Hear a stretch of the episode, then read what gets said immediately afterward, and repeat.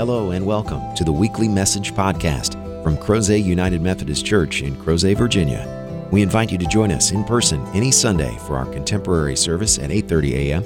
or for a more traditional service at 11 a.m. Please visit us online at www.crozetunitedmethodist.org for further information. We hope you enjoy this week's message from Crozet UMC. story. It's the first recounting of passing the buck. All right, it's not a new thing. We didn't invent this. Um, well, we did in a way. But the truth is that people have been passing the blame from the very beginning. Right? It's not my fault, it's his fault, it's her fault, it's the snake's fault, it's your fault. Why is the tree there? You know, there's all kinds of questions about who is to blame. And partly that's because we don't want to be at fault. We were created in the image of God, no matter which creation story we're talking about. And despite that, we have been given the most incredible gift of all the universe. And it's not the kind of gift that we look at in our Bill of Rights. It's not the kind of gift that we talk about in European philosophy. Instead, it is the gift of choice. We have been empowered by God to choose. We can choose God's way or we can choose our way. And God has given that to us. We call this free will. And we are able to make decisions that will affect our lives based upon whose will we want to follow. Unfortunately, very recently, here in Charlottesville and the surrounding area, we saw people who made bad choices. We saw people who made choices that were sinful and brought evil not only into our lives, but in our community. And quite frankly, they have forever devastated multiple lives. Because when hate came to Charlottesville, people died. People suffered, people were beaten, and they were battered, and they were bruised, they were made to feel afraid. And all of that is a sin.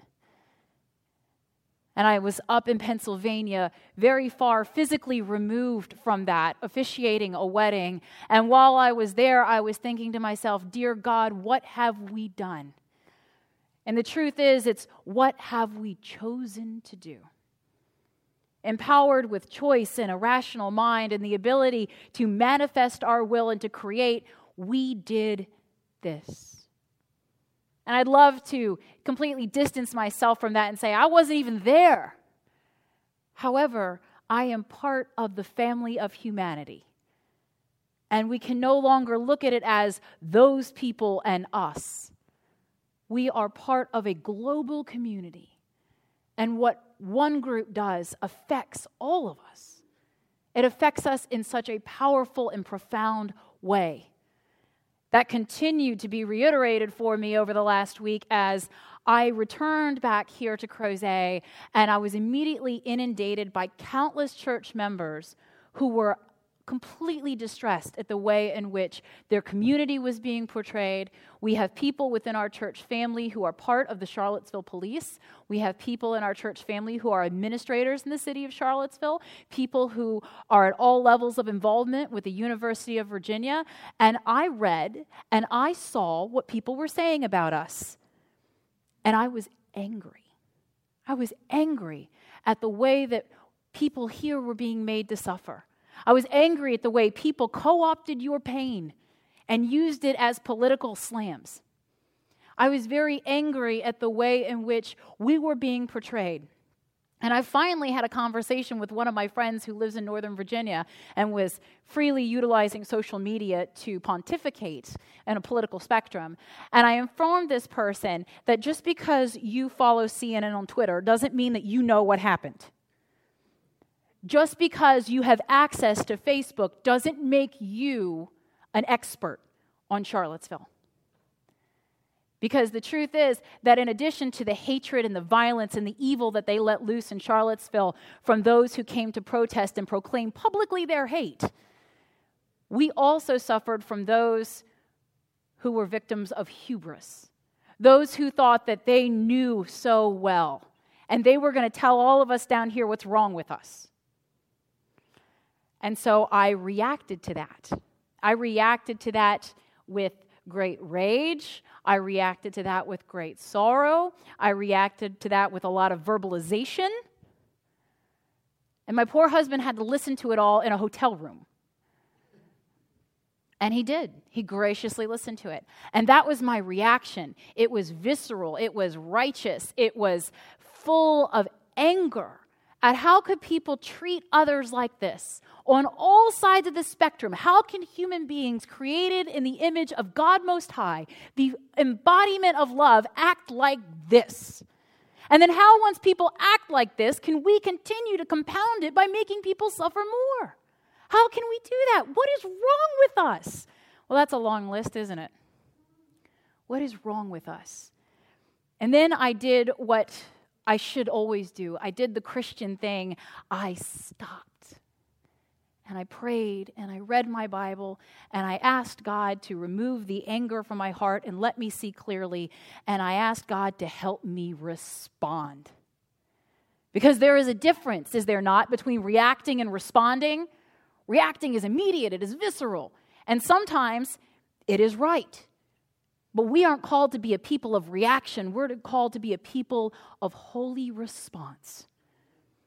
And so I prayed and I just asked God, grant me the words, and not the words I had been yelling. Give me the words, God, that you would have me give to your people. And that's what was shared with you in worship last week.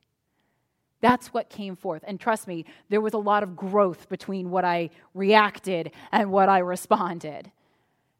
But that's who we are over and over again in Scripture, we see God's frustration with humanity. We see God getting engrossed in the evil of our lives and just wanting to wipe the slate clean. And then God stops and says, No, I'm not going to do that. I did it once and I'm not going to do it again. We're going to work through this. And it will be long and it will be painful and it will not be pretty. But we are going to do this. Now, the doctrine that you might have heard concerning this a little bit is called original sin. And the Catholic Church, the largest Christian, Christian denomination in the world, has its doctrine of original sin, and it is not our doctrine of original sin in the United Methodist Church. Their doctrine states that when Adam, and it focuses more on Adam than it does Eve, when Adam ate the fruit, which by the way was not an apple, just so you know, it just says fruit, ate the fruit that he was corrupted, that he brought sin into the world. We refer to this classically as the fall. And so the Catholic Church believes that when Adam sinned, that every human being thereafter inherits upon birth that sin, which is why the Catholic Church baptizes infants. Because even at birth, they have inherited the guilt and the sin of Adam. We do not believe this in the United Methodist Church. We believe instead that the story of Adam and Eve presents to us a corruption of our nature. That in the ability to have our choice, our free will, that we can enact our will, which is often against the will of God and therefore sinful. And that every human being is created with the ability to choose and enact their sin. Uh, we now, by nature, are corrupted. And I've told you before, you know, I don't look at a child, a baby, and go, wow, you're sinful. I never do that. But once about they get about 18 months, you can start to see it rear itself. They get mobile and they get vocal and they get very physical. And we see that. And it's not that your 18 month old is evil. Absolutely not. They're human. They're human. And the United Methodist Church, we baptize infants because we believe long before we are able to choose and manifest sin that God's grace is for us. That's why we baptize infants. Because long before they can utter their first slander, long before they can punch somebody or hit somebody, long before they can choose to enact sin, God has loved them, redeemed them, and will sustain them with grace. So we baptize for that reason. Now, John Wesley preached on this, and there's a great sermon actually called Original Sin by one of our founders in the United Methodist faith. And John Wesley, in that sermon, talks about the sickness.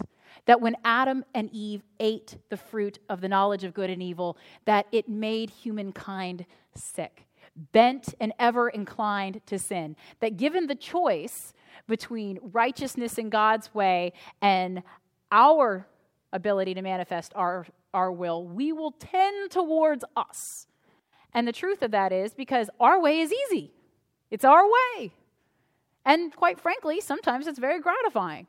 And so we sin. Now, if John Wesley were privy to all of the advancements we've had in genetics now, I believe John Wesley would rewrite that sermon on original sin and he would talk about the fruit of the knowledge of good and evil twisting our DNA. That something had been turned askew when we ate that fruit, and that every human being thereafter was given the opportunity to manifest their will. It was a choice to eat the fruit or not. And they saw it and they thought, this could be good for us. It looks like good fruit. It could help us be more smart. And who doesn't want to be more smart? And so they ate. But the problem was that God said, don't eat. And they thought, well, maybe we know what's best for us. Maybe we know exactly what we should be doing. And so they ate. And we have been living it out ever since. And when hate came to Charlottesville, we encountered people who chose wrong. They chose the sinful path. And they hurt people and they scared people. And they made people feel less than the sacred beings that they were created to be. And that is evil to do. And if it weren't bad enough, people died. Heather Heyer is dead. Two troopers are dead. And then I watched footage of a young African American man chased into a parking garage that I frequently park in and beaten with metal pipes. A special ed teacher, as if DeAndre Harris deserved that simply because his skin is darker than mine. That's a sin. It is wrong. And we cannot stand idly by and let that be okay out there. We cannot let this continue. You know, the whole time that I was officiating the wedding of my friend, who I met my first day at orientation for seminary, the whole time I'm with them, they had this little weaving of a theme of Star Wars in their wedding. And the guys' boutonnieres had Lego minifigures glued in you know, with little lightsabers. And the girls, all their bouquets had like droids sticking out of them. It was very cute, very kitschy. I'm a child of the 80s, so I was all in on it. And I loved this whole thing. And, you know, we're like, the force be with you, and also with you. It was very Methodist. It was really interesting. And so as we're going through this and you know we're combining not only who they are which is complete Star Wars geeks God love them but their love of Jesus Christ and their desire to enter into holy matrimony in a church a United Methodist church as we're doing this I became so aware of all the little things about Star Wars that have prophetic truth. So Star Wars of course if you're not familiar God love you. If you're not is about the force, this unseen reality that permeates all existence and all living things. And it empowers them and it gives them strength. And we would call this the Holy Spirit. And so they're always saying to each other when they leave Jedi Knights, the Force be with you. And we say, the Lord be with you. We talk about this that we believe that even as we depart from presence with one another, that we send blessings forth with the other. And so that struck me. I, that was with me. And even though I have tried to raise my son Luke, who is not named for Star Wars, he's named for the Gospel of, even though I have tried to raise my child to completely ignore episodes one, two, and three, try to ignore those, I'm a purist. Um, unfortunately, there is something very redeeming in one of those movies. And in it, Count Dooku is looking at a young Anakin Skywalker who will one day grow up to be Darth Vader. And he says to him, There is much fear in you. I can sense your anger and your hatred, fear, anger, and hate. He senses this unholy trinity in Anakin. And if you continue down the series, you'll find out that after a while, while fear, anger, and hate completely pervert Anakin. He actually is changed not only internally by willing to slaughter innocents, but his external appearance changes too. He becomes outside this monster, this walking behemoth of fear anger, and hate. And God gave us our own Trinity, not only in the Father, Son, and Holy Spirit, but God says to us repeatedly in Scripture faith, hope, and love. That is what I give to you, and this is what you will draw your strength from. This is the well from which you will dip when you need to be rejuvenated, when you need strength, when you have to stand up to fear, anger, and hate. You will ground yourself in hope, faith, and love. Because how do you combat fear except with your faith? How do you combat anger except with hope that it can be another way?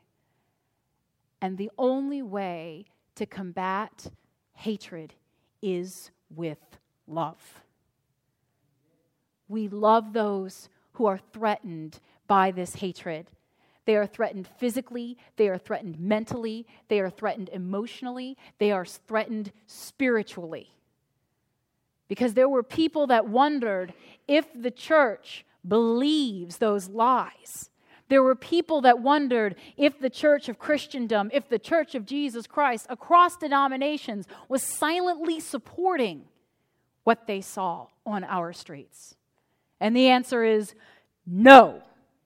We do not support that. That is not okay.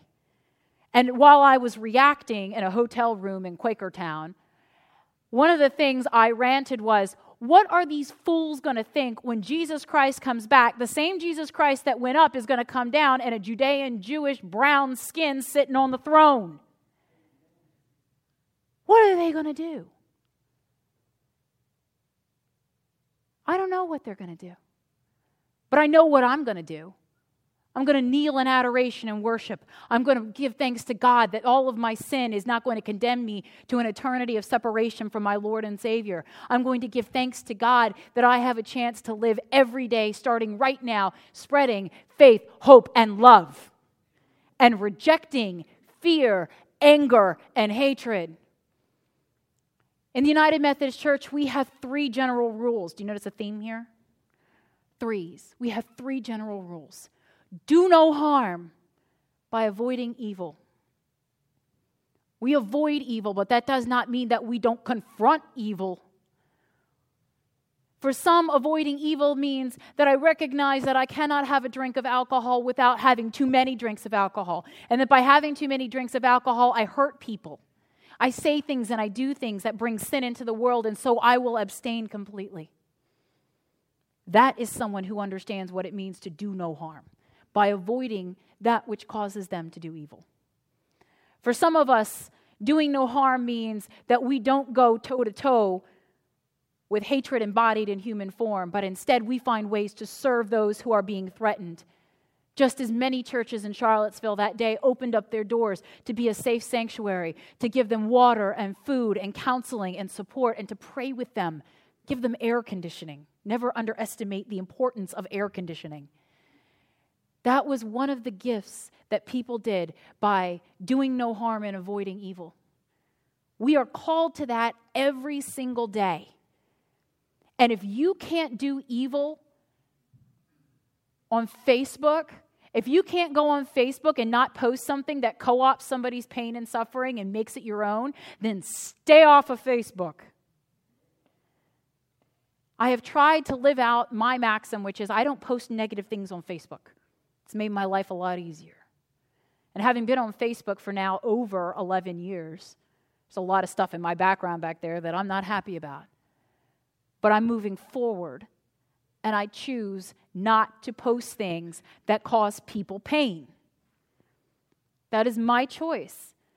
And I hope that you will join me in the choice of not using social media to beat people down and make them feel any worse than they already feel.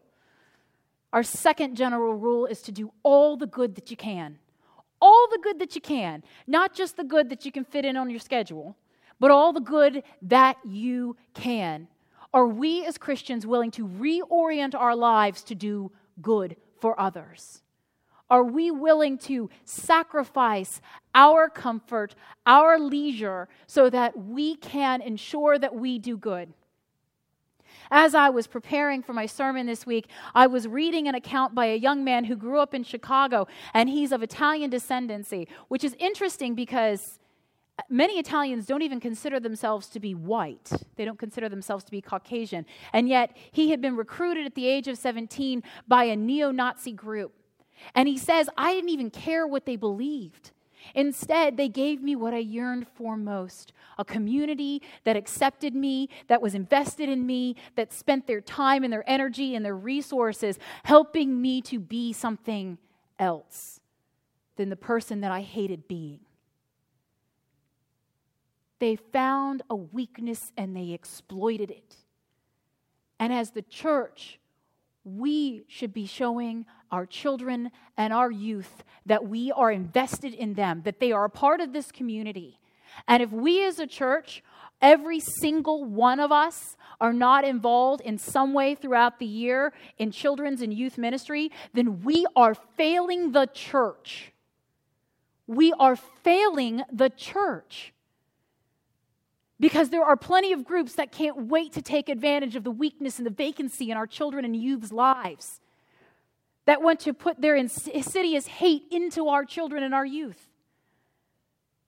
And we cannot give them that opportunity. We have the chance to raise a generation now who outwardly and vocally rejects the kind of hatred that we saw in those streets. And it's an irrational hatred. I have told you before of my grandfather who was a racist, growing up in Dublin, Georgia, living in Hampton Roads, that he was an absolutely atrocious racist. But he fought in World War II. And if he thought that there were neo Nazis standing out on Virginia soil, he would have a shotgun in his hand. And I'm thinking, but they're standing with the same people that espouse the hate that you feel. That's how insane hate is. It's not rational. There's no wisdom to it. It's ugly. It is evil. And it's wrong. It's wrong. And so we have to strive intentionally to do good, all the good that we can. And the last thing, which applies to us more than any other, will help us do one and two, is to attend upon the ordinances of God those gifts, those means of grace that God has given us to say, this is how you will grow. This is how you will be held accountable. This is how you will learn new things and you will become the incredible, bright, shining gifts that radiate the light of Jesus Christ that I created you to be. Things like searching the scriptures, attending to the ministry of the word, whether reading in Bible studies or listening to sermons, public worship private, individual prayer, but also family and corporate prayer. Tending to the Lord's Supper, receiving Holy Communion, fasting and abstinence. These are all things that God commands for us to do so that we may grow and be better. And they are all work. They are work. And it is hard. And it is laborious. And there are days that will be long and dark. But this is not a game. These are not platitudes. What we are doing here in the church will change the way this world continues. We have the opportunity to affect radical, lasting change by those who we bring up in the church. And if we, as individual Christians and disciples of Jesus Christ, are not committed to that at the most fundamental level of who we are and what we do every single day, then this hate will only continue. And I am sick of it. I am disgusted by it. It is a personal affront to me. It is a professional anathema to who we are called to be and I am drawing a long, hard line. So when I hear it in public now, I will say something. And when I hear it coming out of the mouths of my friends and my family and my church members, I'm going to say something. And I want you to join me. One of the most gracious things I heard this week was from the head of the Council of Bishops, a bishop, and he said to all of the clergy, I want you preaching against this hate. He said, and I understand that for some of you in your churches, you are going to take a big hit for preaching it. I understand that. He said, I have your back. And I can't tell you how long clergy have waited to hear that. That you have our back. Someone has my back, and I have your back, and Jesus Christ has all of us. So let us not be afraid. Let us live by those simple rules do no harm by avoiding evil, do all the good that we can. Let us attend upon the ordinances of God so that we can fight fear, anger, and hatred with faith, hope, and love, always remembering that the greatest of all of these is love. May it be so. In the name of the Father, Son, and Holy Spirit. Amen. Thank you again for joining us for this week's podcast. We hope you found the message meaningful, and we invite you to join us in person as we gather for worship at Crozet United Methodist Church every Sunday at 8:30 a.m. and 11 a.m. Please visit us online at www.crozetunitedmethodist.org to learn about ways you can connect with God and your neighbors through the ministries of Crozet UMC. Have a great week.